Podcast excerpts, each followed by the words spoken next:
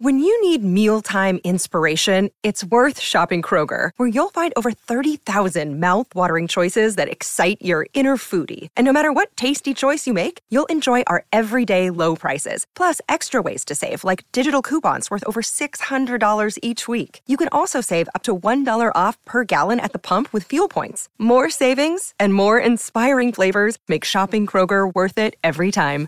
Kroger, fresh for everyone. Fuel restrictions apply.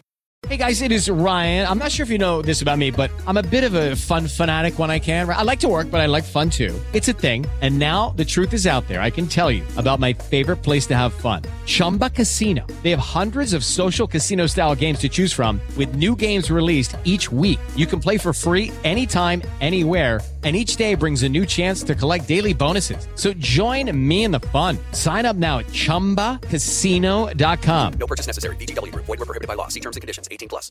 Judy was boring. Hello. Then Judy discovered ChumbaCasino.com. It's my little escape. Now Judy's the life of the party. Oh, baby, mama's bringing home the bacon. Whoa, take it easy, Judy. The Chumba life is for everybody. So go to ChumbaCasino.com and play over 100 casino style games. Join today and play for free for your chance to redeem some serious prizes. ChumbaCasino.com. No purchase necessary. Void were prohibited by law. 18 plus terms and conditions apply. See website for details.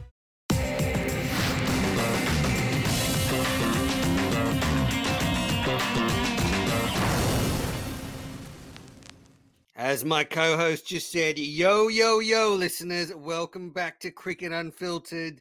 It's the IPL Super Over Show, number six for this IPL season. And there have been 61 of 70 league games played before the playoffs starting. Pretty soon, they'll come around very quick, but an exciting last week of um, action left. Paul, my co host Paul Dennett, welcome. How are you? Hey, Menners, I'm good. Hey, everyone. Um, geez, it's gone quick, hasn't it? It's gone quickly. It seems um, uh, as though life is speeding up even faster than ever. That um, I can't believe that we've had 61 matches of the IPL. It just seems like five minutes ago that we started doing these. But one more week and then we're into the finals. Yes, indeed. It's been another thrilling week and uh, culminated in uh, some stunning results on the weekend, all ends of the spectrum. So, so let's start with the power rankings to see where we are with the teams heading into the final week. All right, well, let's start with just the table. So, uh, to give you a quick update, um, Gujarat Titans are clear in front. Uh, they're on 16 points and they've got two games to go. CSK are second with only one game to go. They're on 15. Then Mumbai are third. They've also got two games to go. They're on 14. Uh, Lucknow are on 13. They have two games to go. Then there are four teams on 12 um, RCB, Rajasthan Royals, Kolkata Knight Riders, and Punjab Kings. But two of those, Rajasthan and Kolkata, have only got one game left to go. So, in terms of um, who's likely to make the playoffs, although mathematically it's only actually Delhi that can't. Uh, there's a fair few teams that are really unlikely to make it. But in terms of um, the power rankings at the moment, uh, Mumbai Indians have had uh, a fantastic uh, little period. They have won two of their last four games. Uh, sorry, uh, they won their last two games and they've won four in their last five. So after a relatively slow start to the season, um, they've come up into third spot. Disappointingly, my man um, Tim David hasn't had the greatest of weeks, but Surya Kumar Yadav uh, has been absolutely on fire for them. Um, also in the power rankings, um, KKR have had a pretty good little little spell. They've won three of their last four, but realistically, uh, it's going to need a miracle for them to make the playoffs. So, uh, Menners, I don't know if you've seen it there in the notes, but I've put in there the um, the percentage chances that the uh, if you sort of do a bit of maths with the betting odds as to the chances of the, uh, the team actually winning. Uh, so Delhi Capitals, as I said, are actually eliminated. Sunrisers, Hyderabad, and KKR to the nearest percentage chance of zero. Rajasthan and Punjab are two and three. Uh, RCB are nine percent, Lucknow eleven percent, but the big three, Mumbai are twenty percent, CSK are twenty four percent, and the defending champions, Gujarat, yet again looking the goods. Uh, they are a thirty two percent chance of winning according to the betting market. What do you think of that?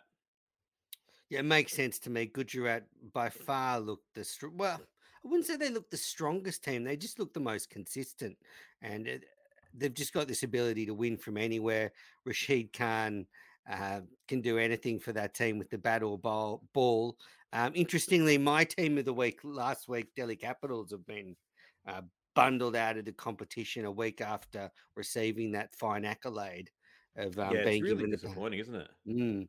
Because I'd kind of got onto a bit of a roll supporting them just because I, yeah, I like Ricky Ponting, I like David Warner. Um, uh, just it was going to be a nice news story, even if they didn't make the finals. But if they if they had a really strong end to the season, but the momentum that we were talking about that they'd built up um, in last week's show has kind of faded away. They're at rock bottom, as I said. They are mathematically eliminated. Mm. Uh, I don't know. I mean, I think this has this damaged Ricky Ponting's brand as a sort of a regarded as one of the great thinkers and great leaders of cricket. I, I think it's probably um, his brand has probably taken a bit of a hit. Oh, absolutely. The, the fact that the team has performed so poorly, and, and one thing that seems to stick out to me is that it's not so much that any one individual player is bad, but I just feel they've got the whole balance of this top order wrong. So I think Mitch Marsh and Phil Salt aren't bad players, but I just don't think you can have both at the top of the order. And then when you add in David Warner, who's who's not the belligerent David Warner of the past, although we've seen patches of it, I think Ponting should have been smart enough to realize that you were going to get a more tempered Warner and how you build the top order around it is important. And I don't think Mitch Marsh and Salt were the right characters, especially the fact that they're overseas players. And surely there was better suited players to the conditions in the market. Yeah. Um, they've had a few injuries, but that's not enough to excuse what's happened. I mean, every team gets uh, gets some injuries. Uh, we'll go, we'll come to it later in the show, but interestingly, they've got two of the best performed bowlers in the entire uh, in the entire tournament. So they, uh, it's really their batting that's let them down so badly. Yes, absolutely. All right. Um, so is that ball one done? Done. Super over. Great. Well, let's well, great. Well, let's move on to ball two. And uh, well, you did. You smashed it. Uh, and then let's move on to ball two. And look, it's a little bit of a discussion I want to have with Paula around, you know, what I think the viewer deserves from the commentators. And, and it came out of an incident that happened on Saturday at the Sunrisers home ground when they were hosting Lucknow Super Giants. And uh, look, I will put on record that Paul and I are both cricket commentators in Australia. We are we do work for a couple of organisations, so you know we, we have some knowledge of what goes on behind the scenes, but not nearly at this level. Um, so on Saturday, what happened was uh, something happened on on on the field, and play was stopped. And I actually wasn't listening to the commentary as is normal, and then I turned the sound up because I wondered why play had stopped, and I couldn't work out what had gone on. So then I had to go. I went back through the footage, and I found what had happened was one of the Lucknow. So so Lucknow was fielding, and the home team were batting. Sunrisers, and there was a disputed no ball call, and then play stopped, and it turned out. Uh, an object had been thrown at the Lucknow players, a, a dangerous object. And you saw when you went back over the footage, one of the Lucknow players secretly hand an umpire the object. They tried to hide it, but you could certainly see something being handed to the umpire. And then play sort of was stopped for a while, and the commentators didn't say what was going on. And they just played highlights of the cricket. And then at some stage, Simon Doull said, um, I won't say what happened. And then they, the play resumed. And that was it. Now, I guess uh, so. I then tweeted out, "Oh, look, I think an object has been thrown at a Lucknow player, but no, the commentators aren't saying what's going on." And I will preface this: the world feed we're getting is not the only commentary. So maybe on the local Indian commentary or in some other language um, commentary, they actually said what was going on. But this is just the feed I saw, and and Lisa Sthalekar replied to my tweet form, former Australian cricketer that um, she concurred with my assessment of what what had transpired out in the middle. So, so Paul, I, I guess I want to throw to you the, the the first question: Are the restrictions put on commentators by whoever runs the IPL too much when a commentator can't actually say what's happened in front of them? Yeah, of course there are. There should be no restrictions um, from a moral standpoint, but also from a pragmatic standpoint. The IPL is so big and so successful, they don't need to censor things. I mean, they uh, Indians are quite rightly very proud of the fact that when you look at the um, some metrics, the IPL is second only to the NFL in terms of um, the money that it's bringing in per game. It's a juggernaut. They don't need to have censorship. That that you know that it's self defeating. And as a viewer, uh, if you're watching it with any level of kind of attention, your instincts straight away realize when something's wrong. I've seen it before in, I think it was in an ICC event where something happened that it was a, like an un- umpiring um, uh, controversy, and I was eagerly awaiting the scrutiny that the commentators would naturally apply, going back replay after replay, discussing it, opinions, forensically assessing it, and I got nothing. And I realized, oh, this is an ICC event. Clearly, they are under instructions not to try to bring the game into what they think is, dis, uh, you know, a state of disrepute. It's not. If if if if you allow the commentators to just say whatever, um, it brings a level of robustness to the coverage and a level of authenticity to the coverage. Plus, it's box office television. That if they were suddenly starting to talk about something that had been thrown on the field or, or something like that, the if you could have a, a, tracker of the ratings every minute, the ratings would go up because no one's turning away at that moment. It's it's it's a highly exciting um, uh, point in, in, in the in the coverage. So. I just think it's self defeating. I think it's dishonest. I can understand why they want to control everything, but just let it up there, let it go, let the commentators say whatever they want, and it will ultimately be to the benefit of the league. Yeah, I agree with you. Look, I, and I think that's that's what I want to say. It was very disappointing that professional commentators can't actually say what's happening in front of them, that the game has been stopped because an object has been thrown at a player. Just not being able to make that statement seems uh, ridiculous and farcical. I don't know if they, that implicit restriction was put on the commentators. Sometimes it's inferred what you can say, so I'm not sure. Uh, I do understand commentators being asked to put a positive spin on things. And Paul and I have said we will put a positive positive spin on whatever cricket tournament you want us to pay pay to commentate on. And you know what I would have said, Paul, if I was commentating, oh, you know, it's really disappointing what's happened, but look how well the umpires are handling this. And you can see the two teams talking about it in a great spirit, shows how well the IPL's um, played. It's you know one disappointing action from one fan. It doesn't reflect the fan base here. We always have a great time at Sunrisers and uh, hopefully the officials get uh, under control. And then you throw to the highlights. You know, you don't. You can you can walk part. You can sort of move on from it in a positive way without ignoring it. So.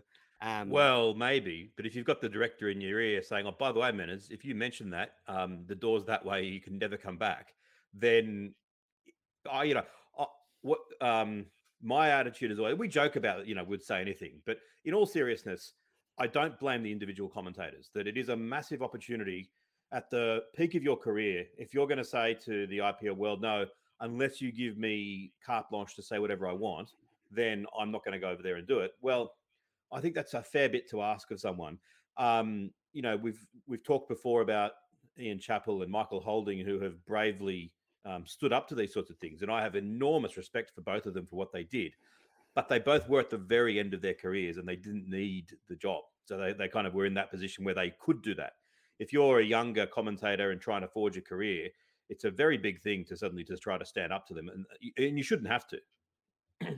Absolutely. I'm not blaming the commentators. I mean, it, you know, you have to put food on the table, you have to pay the grocery bills and all that stuff. So it's not a, a slight on those commentators in particular. But, you know, so I guess on that then uh, led me to think, you know, when we commentate uh, or I've been given certain guidance, so obviously um, guidance around language. Um, one organization um, well, you know, just you can't swear and you have to sign yeah, yeah. paper around that because it's a, a broadcast on, on, you know, Australian TV and they get fined if yeah, you break fine. that. Um, and I've been given things, you know, stick to sort of cricket topics. Um, you know, if you want to have a chat about stuff, try and make it just about, you know, other cricket that's going on, which makes sense. You know, that does, um, I don't want to sort of bordering off into my opinions of politics and stuff on a, a cricket broadcast, but I've never been given sort of really tight restrictions. Um, obviously, it's at a much lower level, so that's the sort of stuff I've been given. And then you get you often get given stuff about sponsors. You know, these are the sponsors. You can talk about sort of these sponsors, but don't talk about any of their competitors. Um, but but but I guess Paul, how much would you take? Like, if the IPL series said, "Come over, but here's all the things you can't talk about," um, you know, would you go? Yes, I mean they'd have to. For me to say no, if the IPL said, "Would you like to come and commentate?" Yeah, the they would have to. I don't know what they'd have to say to me for me to say no. If they said part of your um, commentary deal is that you need to spruik cigarettes to kids every five seconds, I, I might stop at that. But um, Okay, well, can I, can I just ask you then? Then, so Ian Chappell was told he's not allowed to talk about DRS. Now, now this is one of the the, the biggest highlights of your life. He's talking about DRS. They said you can come, but you cannot talk about DRS. Well, that's the interesting thing because that was back. They wouldn't do that now, but they did do that, as you said, back a decade ago when yes, when it's India weren't having DRS, and the, and the, and it was a very specific issue because they still had the Hawkeye technology, and there'd be instances where they would show if they wanted to say, oh, you know, he's um uh, here's here's something interesting on Hawkeye showing the the length of the balls being pitched and where they're you know something like that. But then all of a sudden there'd be a big LBW appeal. The umpire would give it um whatever. The players would clearly be aggrieved. And you're hanging out for the the DRS replay, the, the the Hawkeye replay, and they wouldn't show it and that was ridiculous. And that's where Ian Chappell um, wasn't willing to cop it. But again, as I said, as much as I admire him immensely for doing that, he was at the end of his career. Um, he had plenty of other gigs on. He didn't need it. Um, if they come out of the blue and ask me and say, you know, I mean, they're not going to say that you can't talk about DRS now. But if they were to do that, I'd say, sure, I've never heard of DRS. What is it? Yeah, what are you talking about? it's some sort of DRS what? Formula One term, isn't it? Terrible. Worst thing ever. Some sort of um, that joke would have worked better if you knew anything about Formula One, Menners. Yes, I have no idea what you're talking about. um, is it a brake system? Yes, I think so. Yeah, Okay. Um, all right. Well, I, I guess then I'm, I'm sort of similar to you, but you know, if it got to a point where someone's thrown an object on the field like that, and I've got a director saying you can't talk about it, I would talk about it, and No, I would just, I absolutely would. I would just be just off we go. What's the match fee of a typical commentator there? Like, what are they don't know. per Well, game? Well, if look, you, for no, for us it'd be, you know, it'd be, you know, pie and chips and a, a bus ticket home. But no, but you if, know, they were, if, they were, if you're on the coin that they're on, and they said, "Listen, you, you can still stay." I'm saying me, me, me. hotels." I, w- I would be like, excuse me, and I would just, I would just go. I would no, just, because I would be that big if I'm being asked to commentate on the IPL. I'm that I'm in that held in that high regard. I can get other commentary jobs, but I can't get my integrity back. So that that to me would draw a line. We've got into a very nice fantasy world here, but I like it. Um, so look, that's all. I so yes, I just think that um, you know it's implicit on other commentators. Sorry, not maybe other commentators, but also the cricket community to to push back against this kind of uh, control commentary. Like, the ones who should push back are the senior Indian commentators, the you know Ravi Shastri and Harsha Bhogle and Sunny Gavaskar and those types. Um, should really be the ones saying, "Hey, come on, we're bigger and better than this. We don't need to have this level of censorship." mm. Um, but talking a game up, I'm all for. Like, if you and I'm not being, you know, if you watch me talk about, you know, commentating cricket, you know, sometimes I make a, a forward defense sound like it's a, you know, a forward defense in a grade game sound like it's a, a World Cup final and it's the last ball. But um, anyway, all right, that's my ball. Just wanted to have a chat about the commentary. So that's two balls of the six ball over. Paul, over to you. All right, so looking at the Aussie watch for the week, um, pleasing to see that Nathan Ellis has returned uh, for Punjab Kings. He took um, one for 29 off his four overs when they um, when they played Kolkata. Uh, Maxwell's been in great form. He smashed 68 from 33 against Mumbai. Behrendorff took some wickets. Poor old Tim David, as I said, hasn't had the greatest week out for a duck, a golden duck in that game. Um, then Mitchell Marsh bowled really well, three Tough for week for you. 18 off three overs in a, in, in a game where David Warner was out for a duck, but Marsh hasn't been getting that many runs. Um, Tim David failed again. Cameron Green's not getting a great deal of a hit. And Stoinis got a 40 odd. Um, Mitchell Marsh's impressive bowling record was uh, given a bit of a, a, a tap when he went for 21 off one over. And David Warner played his most um, uh, aggressive innings of the of the of the series of the tournament so far uh, in a pretty disappointing losing effort. 54 from 27, a strike rate of 200 uh, in that game. Nathan Ellis two for 26. Um, Glenn Maxwell had a, a barnstorming game for RCB against Rajasthan. He scored 54 off 33 um, in a, a pretty slow effort. um, and then chipped in for a wicket as well. Uh, got the key wicket of um, Hetmyer. Uh, Rajasthan Royals got bowled out for 59, of which Hetmyer scored 35. So he scored 59% of the of the runs, um, almost a, a Bannerman moment there. So um, Geez, that's the week. Um, for Adam Zampa took two for 25 in that game as well. So it's a, a fairly decent return there. So that's the week for the Aussies. Um, we'll cut to their averages. But Menners, you want to add anything about your thoughts on the Aussies this week? I liked what I saw from Glenn Maxwell with the bat. He, he looked good in um, the bits I saw. And Cameron Green just continues to impress, just like what I'm saying. He's dropped down the order for Mumbai, which I think is probably better for him, take a bit of the pressure off him. Um, but just like what I see with the ball in the field, and and I actually think it's the Australian team really going to benefit from it. But yeah, probably Maxwell to stand out, but it's very quiet for the Aussies. I mean, you know, Warner and Marsh Delhi, but it's, it's you know, Zampa bowled well. They took Zampa Yeah. bowled well on Sunday night. Yes, but Maxwell's been the star, and his figures now he's um averaging 35 for the tournament at a strike rate of 183. And it's very stark the comparison with Warner. Average is almost the same. Warner averaging 32, but a strike rate of 127. And We keep on going back to it, but you think of how aggressive and um, some, um, he was for so long. Um, and he has improved a little bit, but that's um, a pretty low output for him. Uh, Stoinis averaging 25, strike rate of 142. Green averaging 40, strike rate of 149. Tim David still strike rate of 166, average of 26. So his figures aren't that bad. Just hasn't had the greatest of week, uh, greatest of weeks. And Mitchell Marsh disappointing with the bat, averaging only 14, strike rate of 132. Um, Mitchell Marsh is the most economical, along with Hazlewood of the Aussies, going at only 8.4 runs and over. Ellis at 10 point at 8.6 um, has done pretty well as well. So yeah, as you say, uh, reasonably quiet sort of period for the for the Aussies. Um, peppered with a couple of highlights, especially from Maxwell. All right, that is Aussie Watch. Now to ball four. And another talking point. Come off, come up with the talking points. Paul's come with the stats. But big news out of big news out of Australia. The Big Bash has been shortened. So it has gone from a 14 round season to a 10 round season, which takes the total, which reduces the total number of games by 16 games in that first stage. Uh, it looks like they're actually going to adjust the finals as well with the Big Bash. But just looking at the league stage primarily, Paul. So the Big Bash has been shortened. At the moment, uh, the IPL league season is 70 games with 10 teams. The IPL chairman has said that in the season after next, they're going to move to an 84 game season, which add 10 more uh, league games. And then after that, they might go to a 94 game season, another 10. So, firstly, do you think the IPL is too long now with 14 games and they should shorten the tournament to match the Big Bash?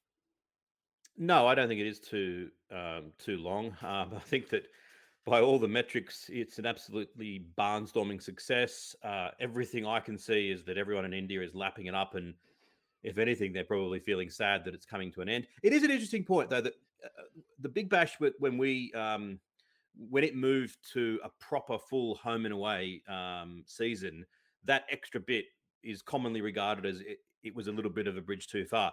That's what the IPL intends to do over these coming years. It might sound, what are you, you know, what are they jumping up, adding all, all these games?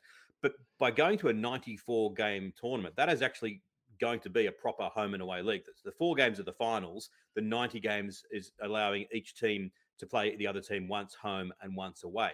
Now, at the at the rate that they're currently doing it with kind of um, a fair few double headers, they, they get through about 10 games per week. So that's nine weeks plus a week for the final. That's 10 weeks. That's, uh, you know, two and a half months. I think it's inevitable that it's going to go to that length. I think it's going to be successful at that length. And at the moment, although he said that there's no intention of increasing the team numbers, that's going to be the tipping point for me. That in five years' time or eight years' time, there will be a strong temptation to say, tell you what, if we added another two teams and they all had a home and away season, that's 132 games. That's 13 weeks. That's a 14 week tournament. You know, you look at how successful it is, and they will start to look at other competitions around the world and say, well, the English Premier League goes for the best part of nine months. Um, one of the shortest competitions is the um, NFL, which kind of is what September through to sort of January only. The IPL is still shorter than that. I think there will be an appetite to increase it, and I think it's something that world cricket needs to get on the front foot with and sort of say, let's give them that 10 week window. Um, but let's put a stop on it at that point, and otherwise, it's you know t- it will then become too long. Yeah, I tend to agree with you because I think what you're seeing is with the size of the and the length of the competition now, like teams are starting to drop out. So Delhi are out, Sunrisers, they're still in it mathematically, but it, they're very unlikely to make the the finals from here. So you can see that the longer the competition goes, the games do become less relevant, even in a very tight ladder like we're seeing at the moment. You know, you get lots of great games, but there's going to be a few duds along the way. So if you add on then, well, you know, two more rounds when they increase it, and then two more rounds uh, when they increase it again, you run the risk of, well, you know, if a team is out now and they've got another five rounds to play, that's a pretty s- bit of a slog to the end if you're a viewer and a fan. Um, Yeah, I'll tell you what so- they should do is keep it at 10 teams and don't uh, succumb to the temptation, which they're saying they won't at the moment, of, of going beyond that. But I don't know, is it pie in the sky to put in a second tier at some point and have two two tournaments going simultaneously where you then get the relegation thing and, and that you then instead of um, Delhi at the moment, any Delhi fan saying, "Well, what's the point of me watching?" It would suddenly be captivating because we need to win another game. Otherwise, we're going to be um, playing in the um, the ICL, the Indian Championship League next year against um, lesser teams. I don't know. It's, a, it's probably a long way off, but that would be ult- the ultimate. I think they should be aiming for. Well, I think that's the future. I think you know our, kids will and their kids. That's what they'll be looking at a a massive um, system like that in India. But I actually think probably something they could do sooner to keep it relevant is move to a conference style system where you had like two conferences of five, and the top two of those went through. So you know if you're in that conference, you're gonna have to be playing pretty badly to like drop out of it. You know contention.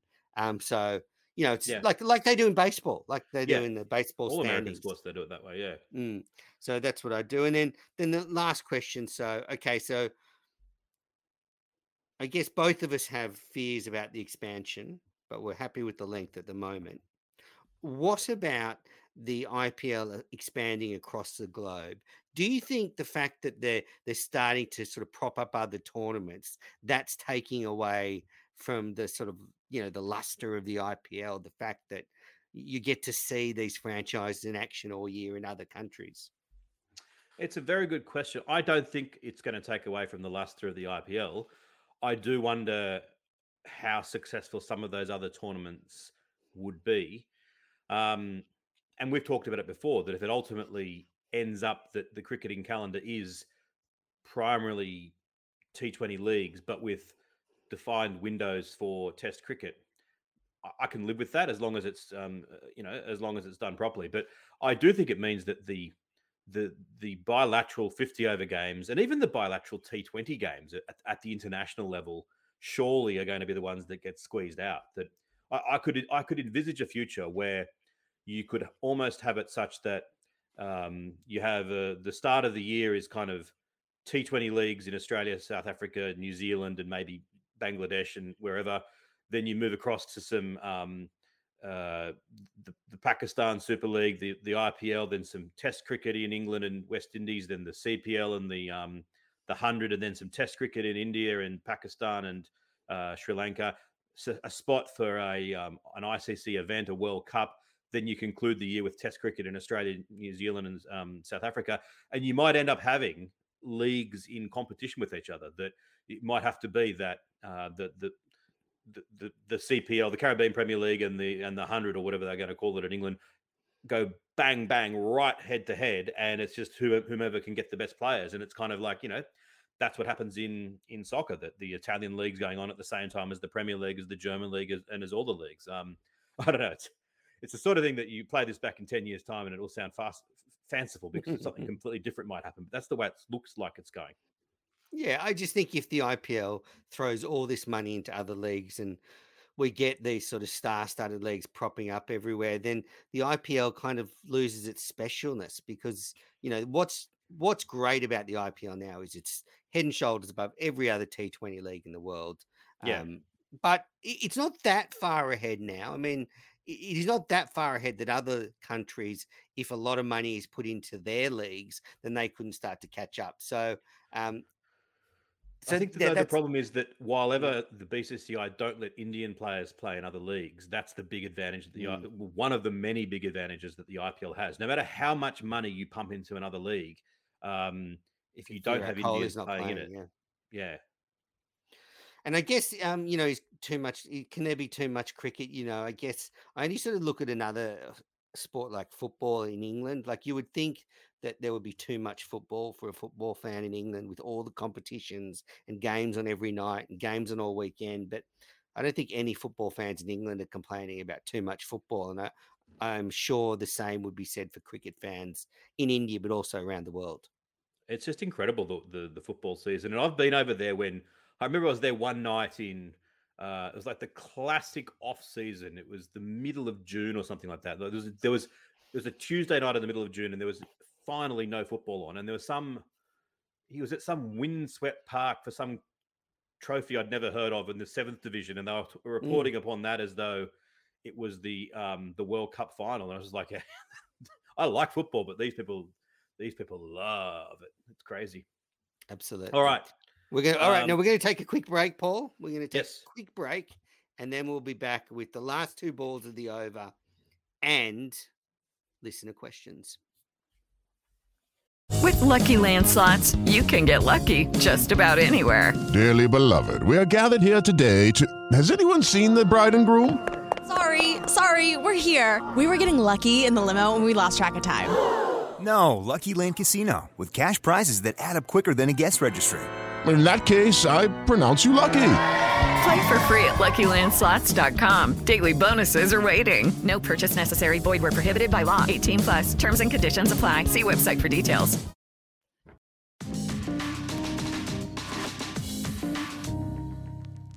All right, welcome back to Cricket Unfiltered. I'm Menners. I'm with Paul Dennett. It's our super over show, so six balls of the hottest IPL topics and some great chat so far, but we're up to ball five.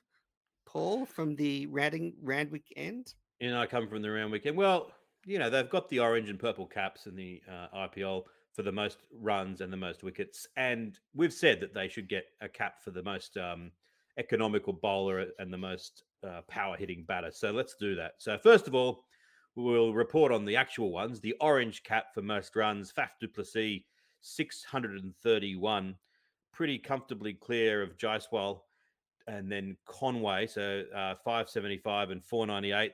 Um, Suryakumar Yadav, Shubman Gill, and Kohli um, coming along there next. But um, the more pressing one, surely, and I've decided that um, I will christen it as the. Well, we were in Sydney, so we're going to um, call it in terms of Sydney, the Sydney teams in the Big Bash. We'll call it the lime green cap, lime green cap, and the magenta cap for the like the Thunder and the Sydney Sixers. Um, and so let's start with I think where have I got this here? You might be able to tell I'm padding as I've lost my spot in the.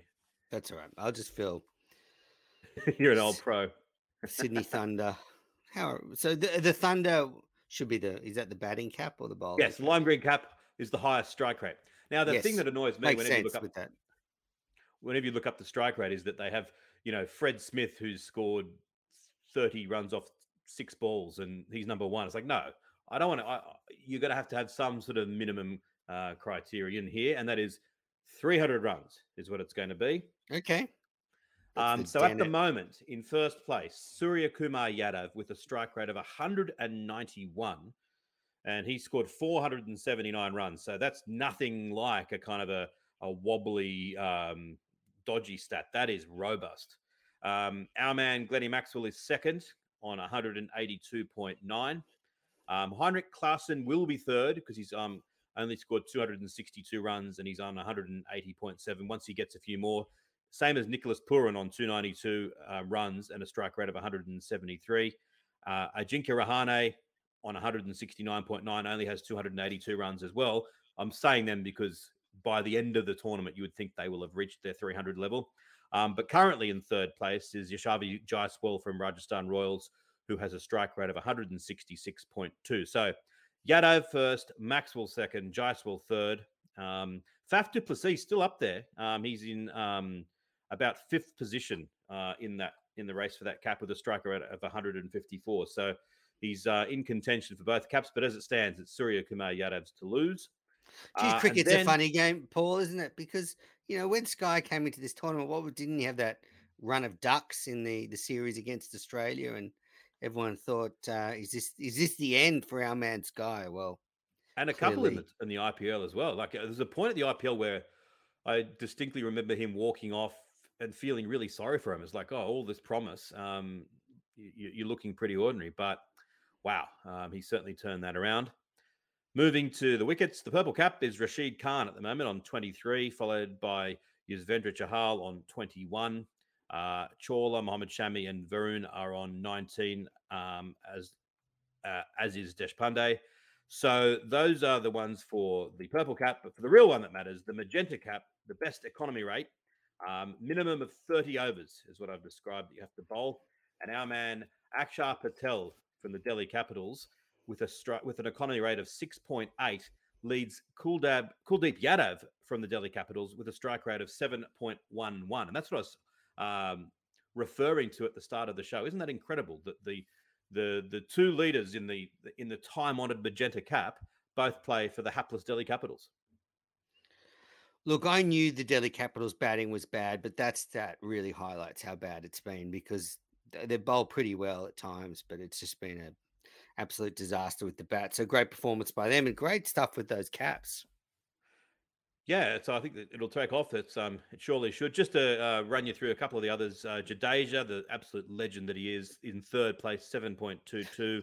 Krunal we- Pandya, seven point two six. Moeen Ali is seven point five zero, and Ashwin at seven point five one. So Ashwin and Jadeja, two of the greatest Indian cricketers of all time, figuring prominently in those stats. Mm. It's going to look weird, like at the end of the games and tournament, like putting Big Bash franchise hats on players at the IPL. But I, I think it could work. All right, Well, they've got the done it. They've you know they've they've basically they've got the Hobart Hurricanes hat and the Perth Scorchers hat, don't they? Really? Yeah, exactly. um, all right, so final ball of the over. And I just wanted to sort of highlight some of the batting exploits of this week because there's actually been some pretty crazy stuff happening with the Willow. Wouldn't want to be a bowler this week. Well, you mentioned Rashid Khan with the ball. You'll see 10 sixes in one innings. What a cricketer. He's amazing. What a cricketer. uh, so, um, yeah, don't forget Rashid Khan with the bat. Um, so, uh, Suryakumar Yadav scored his first ever IPL century. He's made three T20 centuries for India, but he made 103 not out of 49 balls against Gujarat. And it was his, as I said, first ever IPL ton. At that stage, it was the fourth IPL ton of the tournament. And then the next night, Prab Prabhi mm, Prabhi, I think I've spelled this name. Prabha wrong. Simran. Yeah, I added some extra letters in there. Probably Simran Singh. Prab, no, it's, yeah, it's Prab Simran. I think yeah, you've added an extra letter in there. Yeah, I have. Um, Prabhsimran Singh um, scored 103 of 65 balls uh, for the Punjab Kings versus the Capitals. Uh, tremendous performance, dominated the scoring in that innings. It was Bannerman esque. Um, so that was the fifth ton of the tournament. So good week for the batters so far, but it got better on the weekend. So in that game on the weekend, so Lucknow Super Giants basically almost killed by objects thrown at them from the stand. So you know you, they're playing under extreme duress. Lucknow they're chasing 183 to win, um, and Nicholas Pooran came in and hit 44 of 13. Hit four sixes and three fours to lead Lucknow to victory when they were really struggling. They they needed at one stage almost 14 runs and over. And then Pooran just iced it uh, with 44 off 13. That's a 338 strike rate. Um, but the batting performance of the week was, uh, you mentioned him before, Yashasvi Jaiswal made the fastest ever IPL half century, 50 off just 13 balls. So uh, that was uh, for the Rajasthan Royals against KKR. So that's the fastest ever IPL century. It's not the fastest ever T20 century. That's 12 century. balls, half century, sorry. So the fastest 13 ball century would be pretty incredible. Uh, so fastest ever 50 off 13 balls. 12 is the overall record in international cricket. Yuvraj Singh did that. Um, and actually, Gayle did it in the Big Bash as well um, in 2016.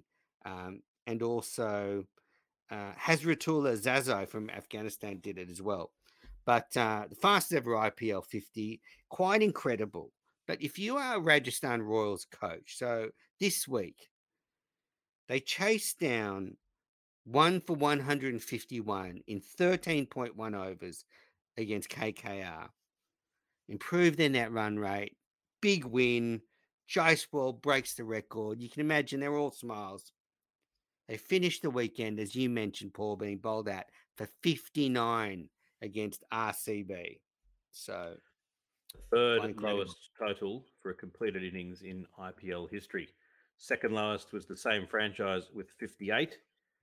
And then the lowest total ever was RCB with a total of 49 um, back about six years ago. all right, so that's it. And I just wanted to, um, just, I just looked at the boundary count. And when you look at these figures, Paul, it is actually just mind blowing. There's been 918 sixes so far. And the thing is, I know they like flash up, but you know, when you're watching a mini or whatever, they flash up really quickly. You don't get a chance to digest it. Almost a thousand sixes and 1,761 boundaries. That's an average of 44 a game. It's pretty good. I can see I why was, it's very um, good. Will will surprise won't surprise you at all that um I've discovered a piece of gold on YouTube that um uh, previously I'd never seen anything like this, but they have uh, there's suddenly appeared extended highlights of a match from uh, 1961 between Australia and England. It's a famous game where Richie Benaud uh, bowled Peter May around his legs, but they've got about 45 minutes of highlights. And back in those days, they did that weird thing where they'd show random bits of highlights, and every now and again they'd show three or four balls in a row for no reason, and you'd actually get a feel for the actual um, coverage. And Brian Johnston was commentating, and he was really having a go at the England players, saying, you know, they really should be getting a move on now, and it's really disappointing that they're not. And then um, um, uh, Ken Barrington was batting, Bob Simpson was bowling, and Barrington jumps down the wicket and defends him wide of mid on, and they take a single. And the, the comment, oh, there's a, there's a bit of footwork there, and the crowd sort of rises as to say, oh, okay, um, we, we, were- we're having a go at you for not playing bright cricket. Well, we were wrong because you've just hit a single, and it was just like this feeling of rippling around the crowd of, oh, this is pretty, this is pretty cool. Um, so if any of those are still alive and watching the IPL, things How many si- how many sixes did Bradman hit in his test career? Um, I always forget this. I think it was something like um, four or something like that, and Yeah. one of them was off a no ball back in the day when, um, because it was the back foot no ball rule, you heard it quickly enough that you could actually have a swing. But to be fair to him, um, that with the bats that they used and with the unroped boundaries, and you know they didn't spend any time in the gym, uh, but there's, um, you know, I've seen some of the footage of it, like you know that they can absolutely smack one in, on the um, MCG, and it goes out 90 meters um, and doesn't reach the boundary, and they might run five. So the the, the the percentages of trying to hit a six just weren't there. And Brad was just so um, pragmatic. He just thought, why would I risk an extra two runs when I probably won't hit it for six anyway, and I give myself a chance of being caught? I'm sure if he was around in the IPL today, he would, um, and if he was a professional, he'd be in the gym like a psycho. He'd build up Popeye forearms and um, yeah, he'd have hit an eight ball 50. That's not quite possible. A nine ball 50. No, absolutely. He'd be the best player in the IPL by a mile. Um, but you spoke about some of the reasons why players don't hit, didn't hit sixes. You know, longer boundaries, fences, no ropes, um, bats that weren't the, as big as tree trunks, and all that stuff. And, and you know, the, the games were totally different. But I, you know, when I read out a stat, 918 sixes, you know, early on, like when you know, before T20, when I was watching cricket, you know, like you might see a few, you, you'd see a few sixes this summer. Like in, in a one day game, maybe at the end, if you know Simon O'Donnell was having a great game, he'd hit a couple. But you Yeah. know, you know, like if someone hit a six, you would run from like the wherever you were to watch it on TV because you know there weren't going to be that many. Ian Botham in 1985 came out when England was, you know, commanding position at Edgbaston and hit his first ball for six, hit his next ball for four, and hit his third ball for six. And he said, people used to say of me that I emptied out bars, uh, and I and I actually I could see it this day people actually running out of the bars to come and watch. And that you know they talk about that all these years later because it was just so abnormal for the time. That 50, 50 off 13 balls when I was growing up, anytime anyone got a 50 off under 40 balls, which was extraordinarily rare, that felt like it was pushing the bound. Like 50 off 38, 50 off 39 is like, ooh. They're breaking the, they're breaking the sound barrier. Exactly. Yeah. That's um we'll have to have a recount. That, that that's gotta be wrong. But 50 off 13. Um remember was it was it um Afridi who got 100 off 37 against Kenya and for a long time that was the fastest 100. Um Yes.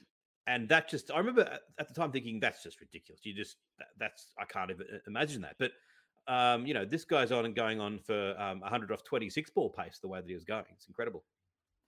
I, I just think there's no limit. I mean, I, when I watch a game now, I just, you know, you sort of think anything's possible, you know, and, and you know, fair play to some of the bowling in this tournament. They've defended a few targets because um, Yeah. it's it, it's it's just quite incredible. So great week It for the wonderful, batters. but I do think I do think that they need to have the longer boundaries. That I'm all for batters getting rewards, but sometimes when they really shank one and clears the fence and it- clears the rope and they- and they and you look up and it's a, a 62 meter six, you just think, well, that's not really how it's meant to be. But yeah, it's a small price to pay. But is that just the way we think about cricket? Because we've grown up in Australia that has some of the biggest grounds in the world. I mean, there aren't many countries that have grounds as big as ours. So is it is that just an Australian view of cricket and not actually cricket? Uh, it's a good question. I don't think that's true. I mean, Harsha Bhogle, for one, is um, I think pretty keen for the boundaries to be made bigger, certainly in the the WPL.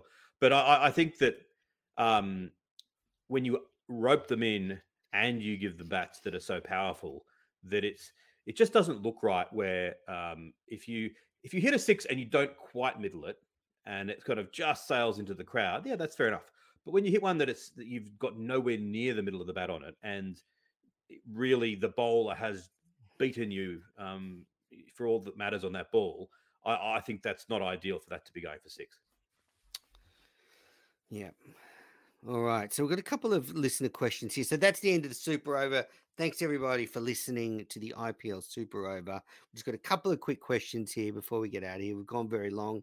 Um, Martin Lawrence has, um, I think he says he thinks the answer is three sixes for Bradman.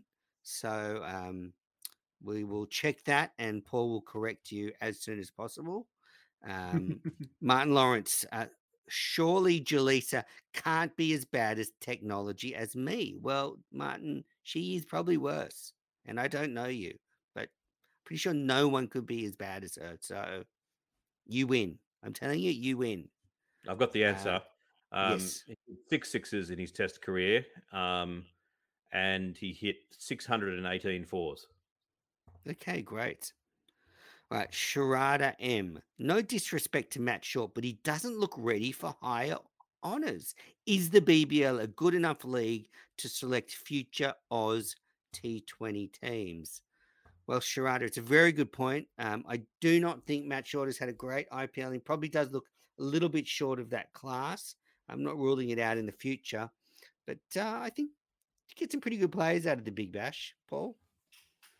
Yeah. Um, and obviously, if, if the Australian players were in there as they should be, uh, then the standard would be even higher. But um, yeah, it, it- it's a sort of an age-old question in Australian selections that we sometimes have um, our top players not playing all that much international T20 cricket, and all these players who then excel in the Big Bash sometimes don't get a look in, and you, we fall back on the sort of tried and tried and true, but they tend to perform a little bit better. That some of the the, the the stars out of the Big Bash, people like Ben McDermott, have kind of you know of- that ilk have never really um, made it big on the international stage just yet. All right, great questions, everybody. Martin's hit a couple of other ones, but we will be talking about um, some other cricket topics soon. So, Martin, we'll hit those up soon. Uh, yeah, lots of cricket unfiltered coming this week. So, we've got an Ashes hot stove on Wednesday with John Norman from Talk Sport. Just want to dive in there. Jimmy Anderson's done his groin. There's a bit happening over there. Ben Stokes um, under an injury cloud. So I think, Paul, it's time to just see what's happening with the old enemy as uh, the Ashes is coming at us very quickly. Sounds good. And also um, uh, hoping to do a bit of a chat with Paul and Jelisa about the cricket news because um, Australia's announced its uh, international schedule for next summer. Paul and Jelisa are fired up about it, so I can't wait to unleash the. I'm ready to the- get nuclear. Unleash them, yeah. Um, cricket, cricket Australia, watch out at Joel Limont. Uh, Dennett's about to drop a bomb. And uh, yeah, and I've booked some three great interviews for Menners Masterclass. Um, so I'll be announcing those soon. So thanks everybody for listening, um, and uh, we'll be back soon. See you all.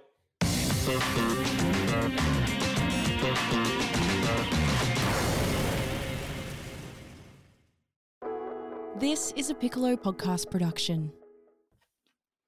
I'm gonna plug in my computer so it doesn't shut off in the middle of the show, which would be embarrassing. I'm not Jelisa. We'll be editing that bit out. But for those watching live on YouTube, you get to keep that zinger in there. Sports Social Podcast Network. Okay, round two. Name something that's not boring. laundry? Ooh, a book club. Computer solitaire, huh? Ah, sorry, we were looking for Chumba Casino. That's right. ChumbaCasino.com has over 100 casino style games. Join today and play for free for your chance to redeem some serious prizes. ChumbaCasino.com. No purchase necessary. Where prohibited by law. 18 plus terms and conditions apply. See website for details.